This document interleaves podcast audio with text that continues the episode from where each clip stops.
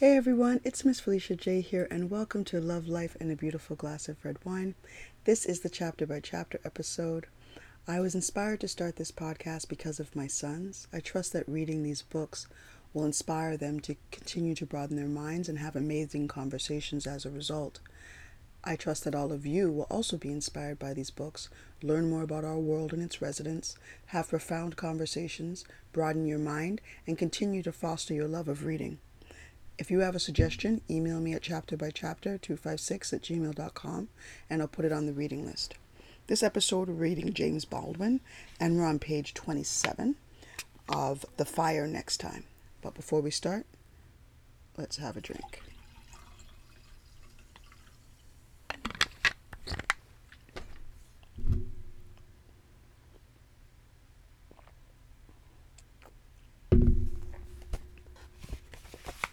All right, page 27 of The Fire Next Time by James Baldwin.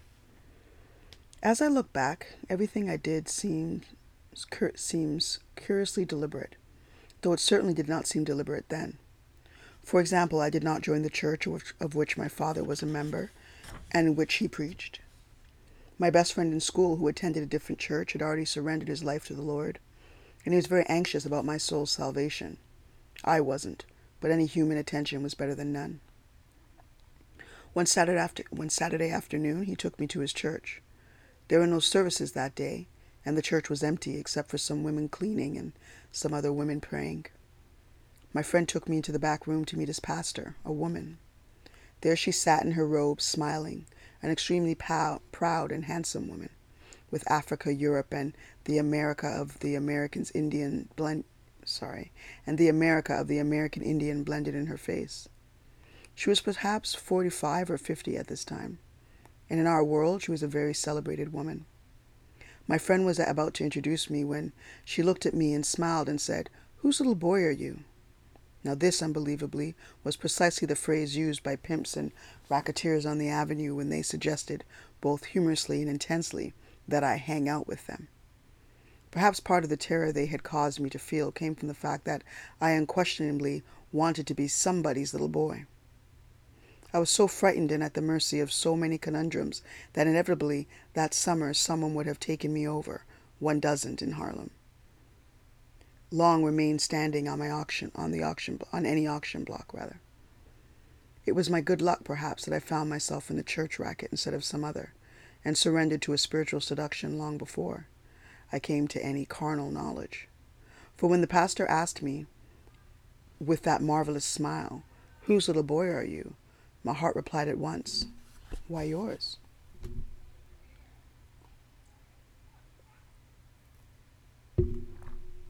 The summer wore on and things got worse. I became more guilty and more frightened, and kept all this bottled up inside of me. And naturally, inescapably, one night when this woman had finished preaching, everything came roaring, screaming, crying out, and I fell to the ground before the altar. It was the strangest sensation I have ever had in my life, up until that time or since. I had not known that it was going to happen, or that it could happen. One moment I was on my feet, singing and clapping, and at the same time working out in my head the plot of a play I was working on then. The next moment, with no transition, no sensation of falling, I was on my back with the lights beating down into my face and all the vertical saints above me. I did not know what I was doing down so low or how I had gotten there, and the anguish that filled me cannot be described.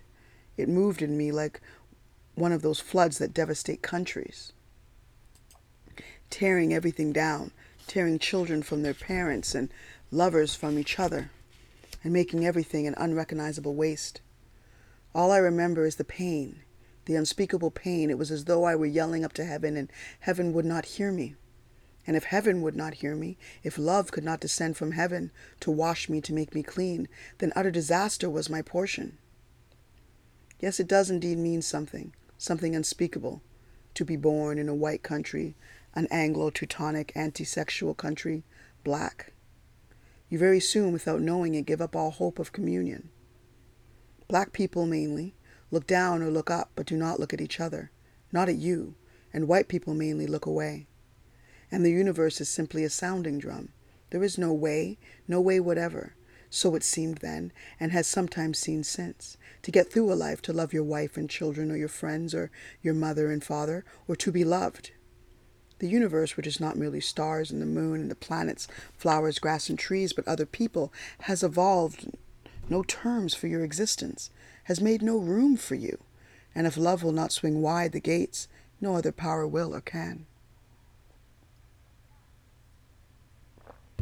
And if one despairs, as who has not, of human love, God's love alone is left.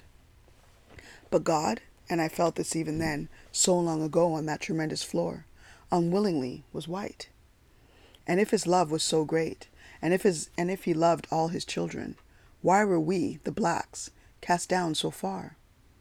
Why, in spite of all I've said, thereafter I found no answer on the floor?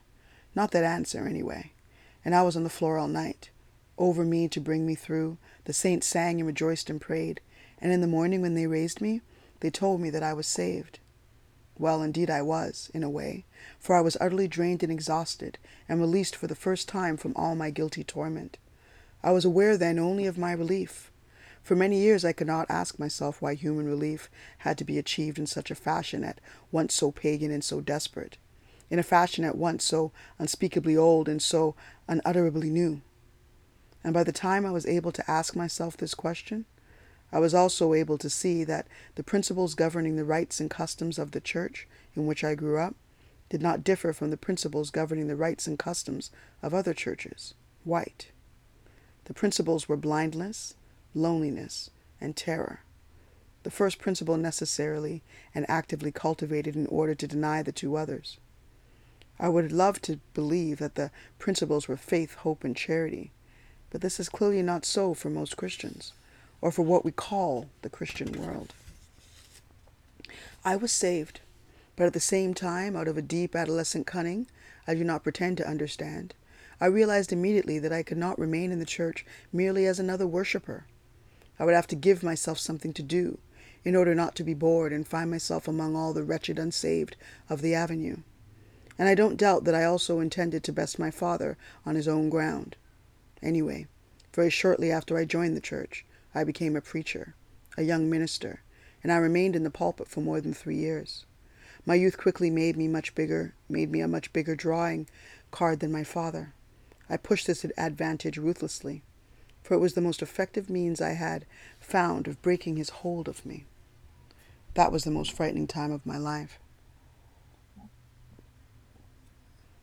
And quite the most dishonest, and the resulting hysteria lent great passion to my sermons for a while.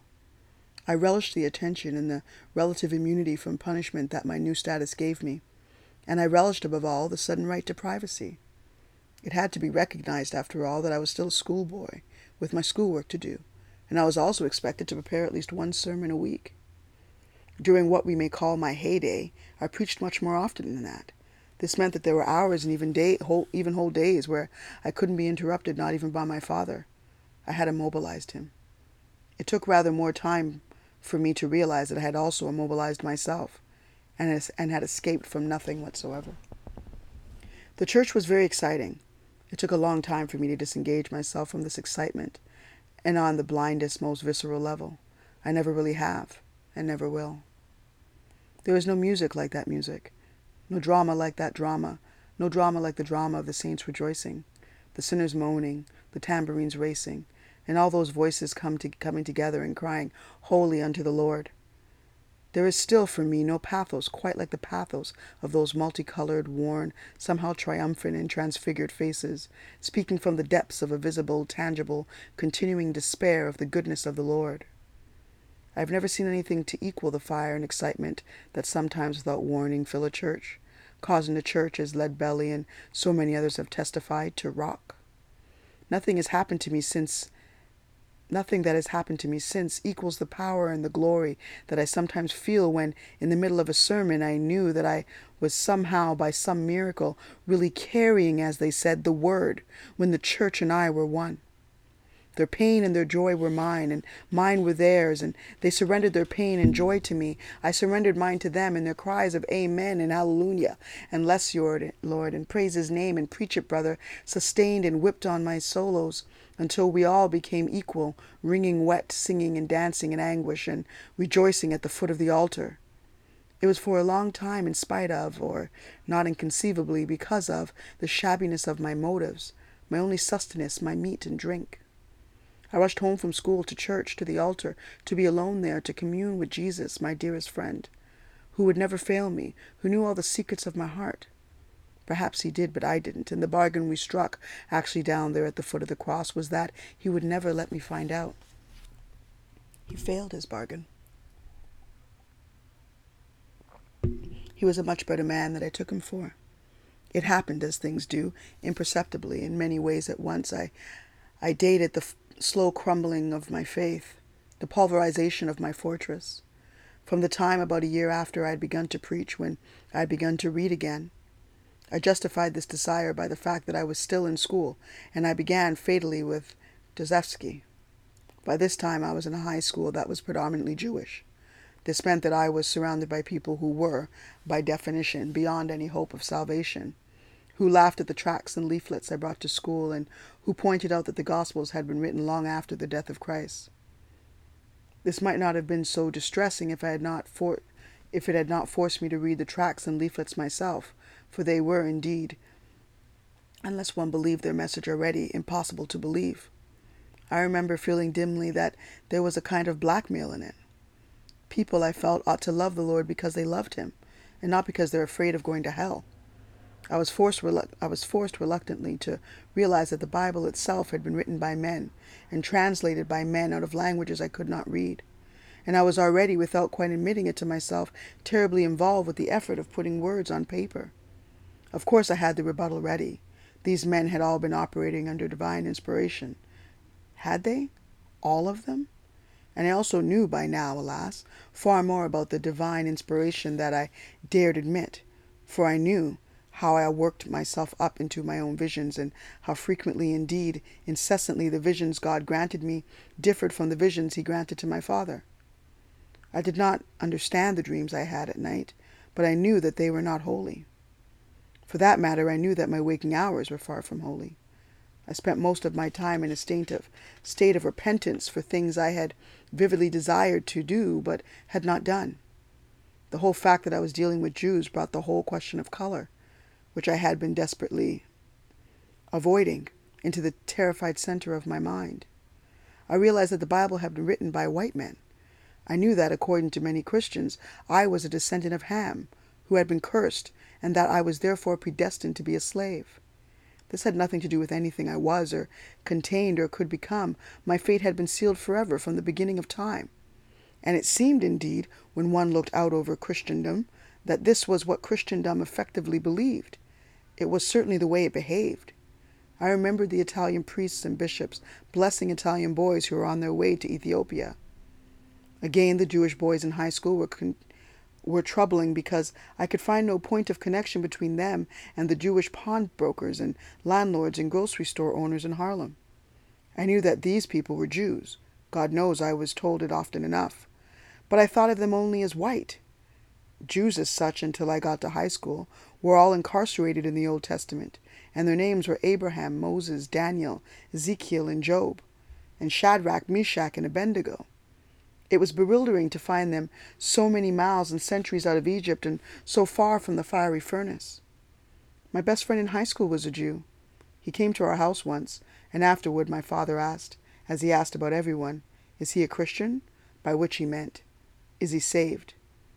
I really do not know whether my answer came out of innocence or venom, but I said coldly, No, he's Jewish.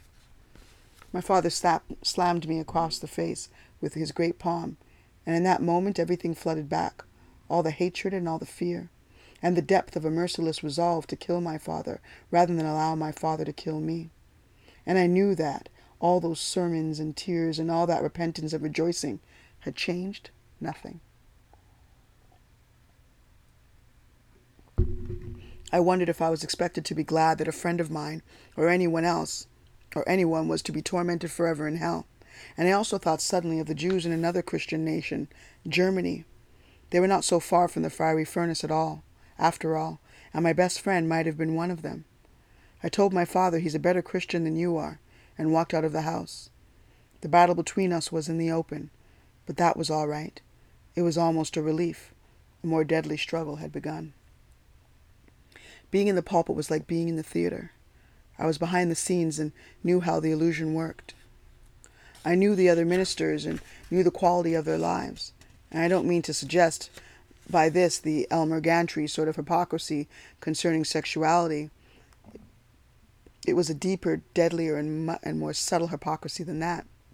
And a little honest sexuality, or a lot, would have been, bet, been like the water in an extremely bit, bitter desert. I knew how to work on a congregation until the last dime was surrendered. It was not very hard to do, and I knew where the money for the Lord's work went. I knew, though I did not wish to know it, that I had no respect for the people with whom I worked. I could not have said it to them. Sorry, I could not have said it then, but I also knew that if I continued, I would soon have no respect for myself. And the fact that I was the young Brother Baldwin increased my value with those same pimps and racketeers who had helped to stampede me into the church in the first place. They still saw the little boy that they intended to take over. They were waiting for me to come to my senses and realize that I was in a very lucrative business. They knew that I did not yet realize this, and also that I had not yet begun, begun to suspect where my own needs, coming up, they were very patient, could drive me. They themselves did not did know the score, and they knew that the odds were in their favor, and really I knew it too. I was even lonelier and more vulnerable than I had been before, and the blood of the Lamb had not cleansed me in any way whatever. I was just as black as I had been the day before, day I was born. Therefore, when I faced the congregation, it began to take all the strength I had not to stammer, not to curse, not to tell them to throw away their Bibles and get off their knees and go home and organize, for example, a rent strike. When I watched all the children, their copper brown and beige faces staring up at me as I taught Sunday school, I felt that I was com- committing a crime in talking about the gentle Jesus and telling them to reconcile themselves to their misery on earth in order to gain the crown of eternal life. Were only Negroes to gain this crown? Was heaven then to be merely another ghetto? Perhaps I might have been able to reconcile myself even to this if I had been able to believe that there was any loving kindness to be found in the haven I represented. But I had been in the pul- pulpit too long, and I had seen too many monstrous things. I don't refer merely to the glaring fact that the minister eventually acquires houses and Cadillacs, while the faithful continue to scrub floors and drop dimes and quarters and dollars into the plate. I really mean that there was no love in the church. It was a mask for hatred and self hatred and despair. The transfiguring power of the Holy Ghost ended when the service ended and salvation stopped at the church door. When we were told to love everybody, I thought that meant everybody. But no, it applied only to those who believed as we did, and it did not apply to white people at all. I was told by a minister, for example, that I should never, on any public conveyance, under any circumstance, stances, rise and give my seat to a white woman. White men never rose to for Negro women. Well, that was true enough. In the main, I saw his point. But what was the point, the purpose of my salvation, if it did not permit me to behave with love towards others, no matter how they behave towards me?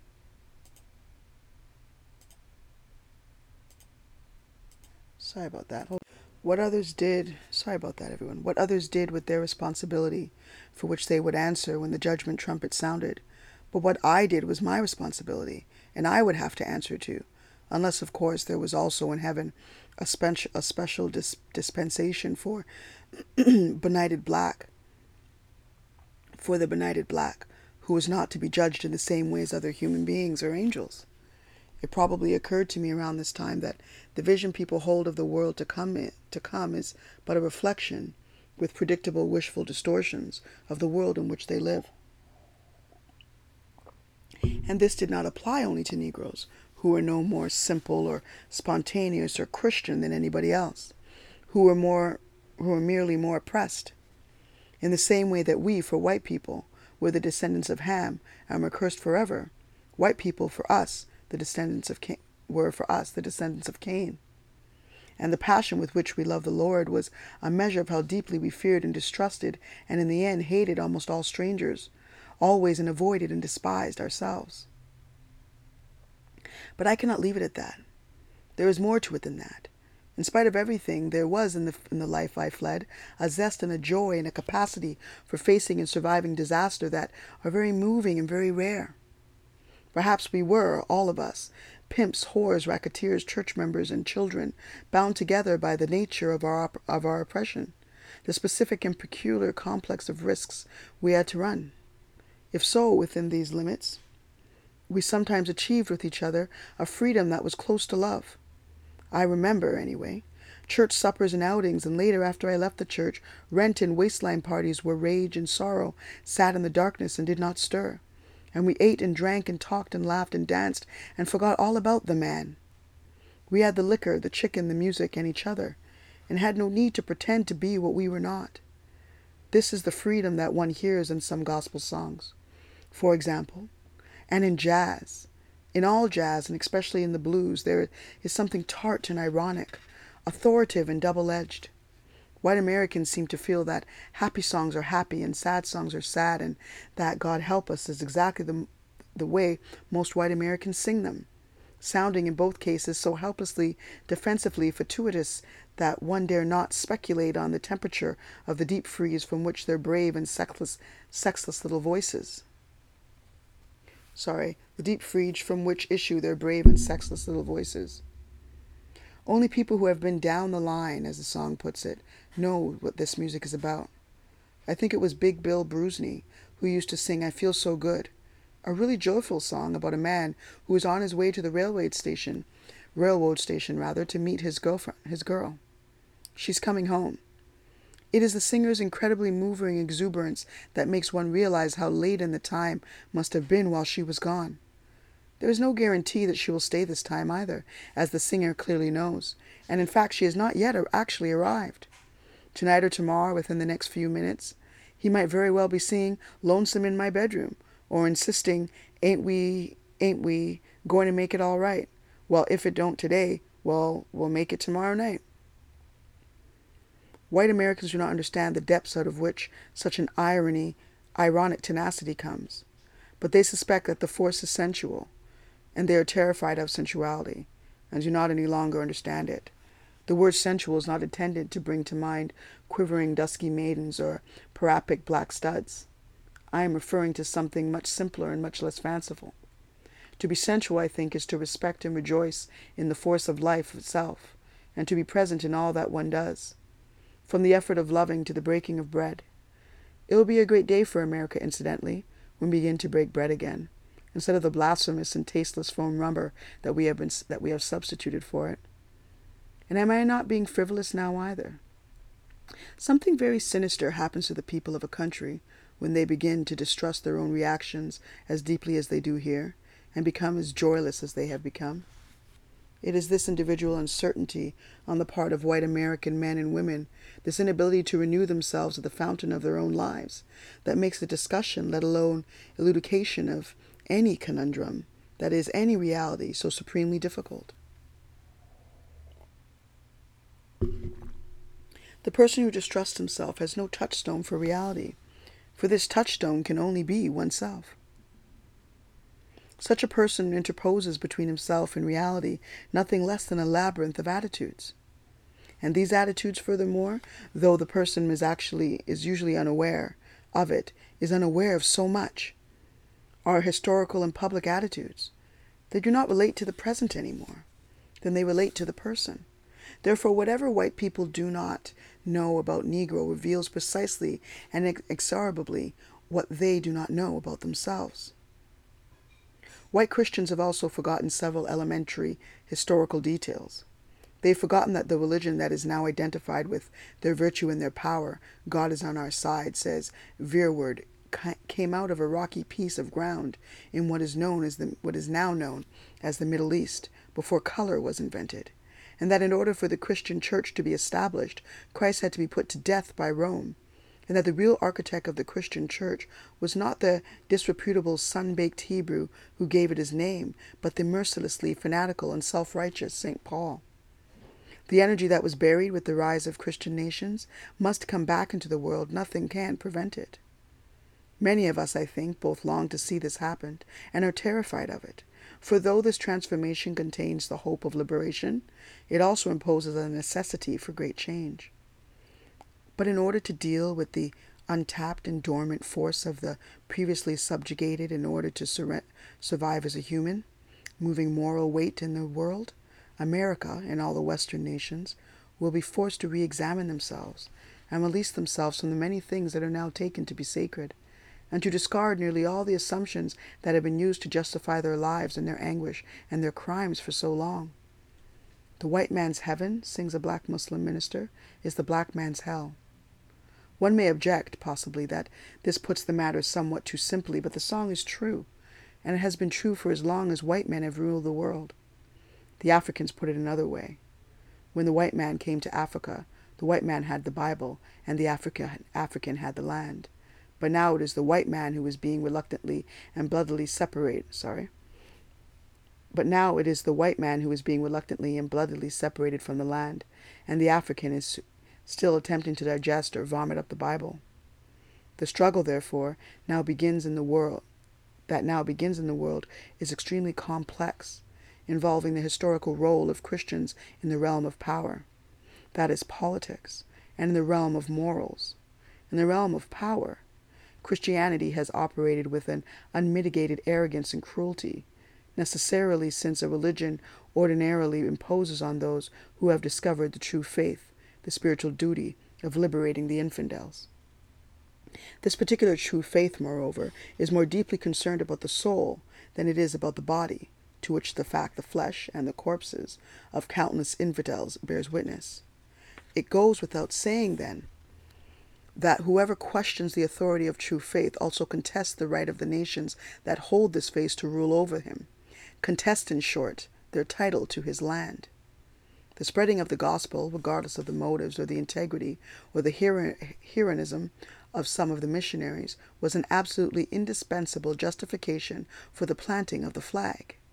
Priests and nuns and school teachers helped to protect and sanctify the power that was so ruthlessly being used by people who were indeed seeking a city, but not one in the heavens, and one to be made very definitely by captive hands.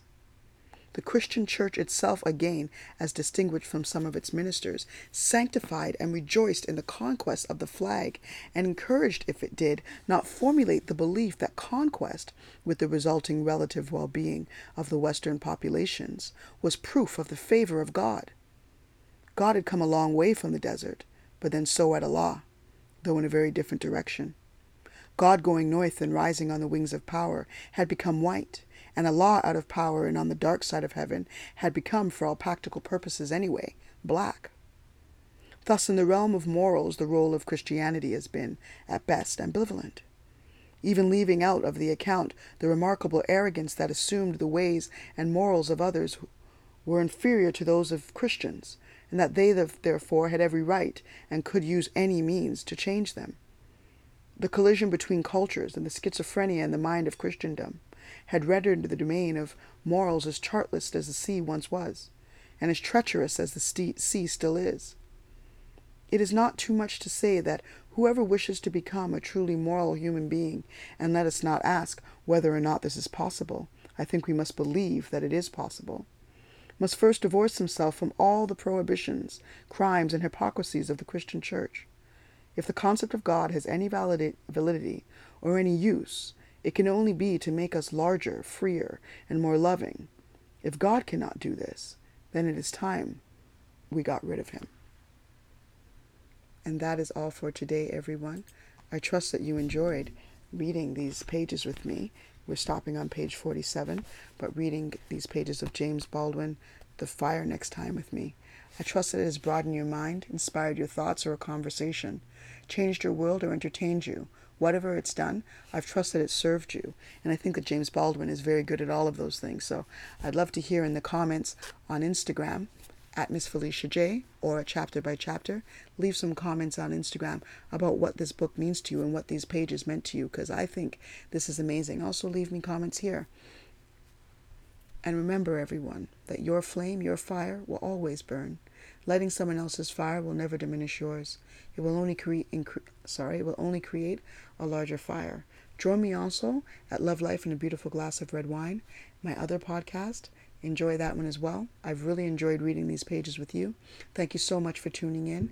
Tune in next episode for more. Have a great day and a great week. Take care of yourself and each other. This is Miss Felicia J. Until next time, everyone, be well.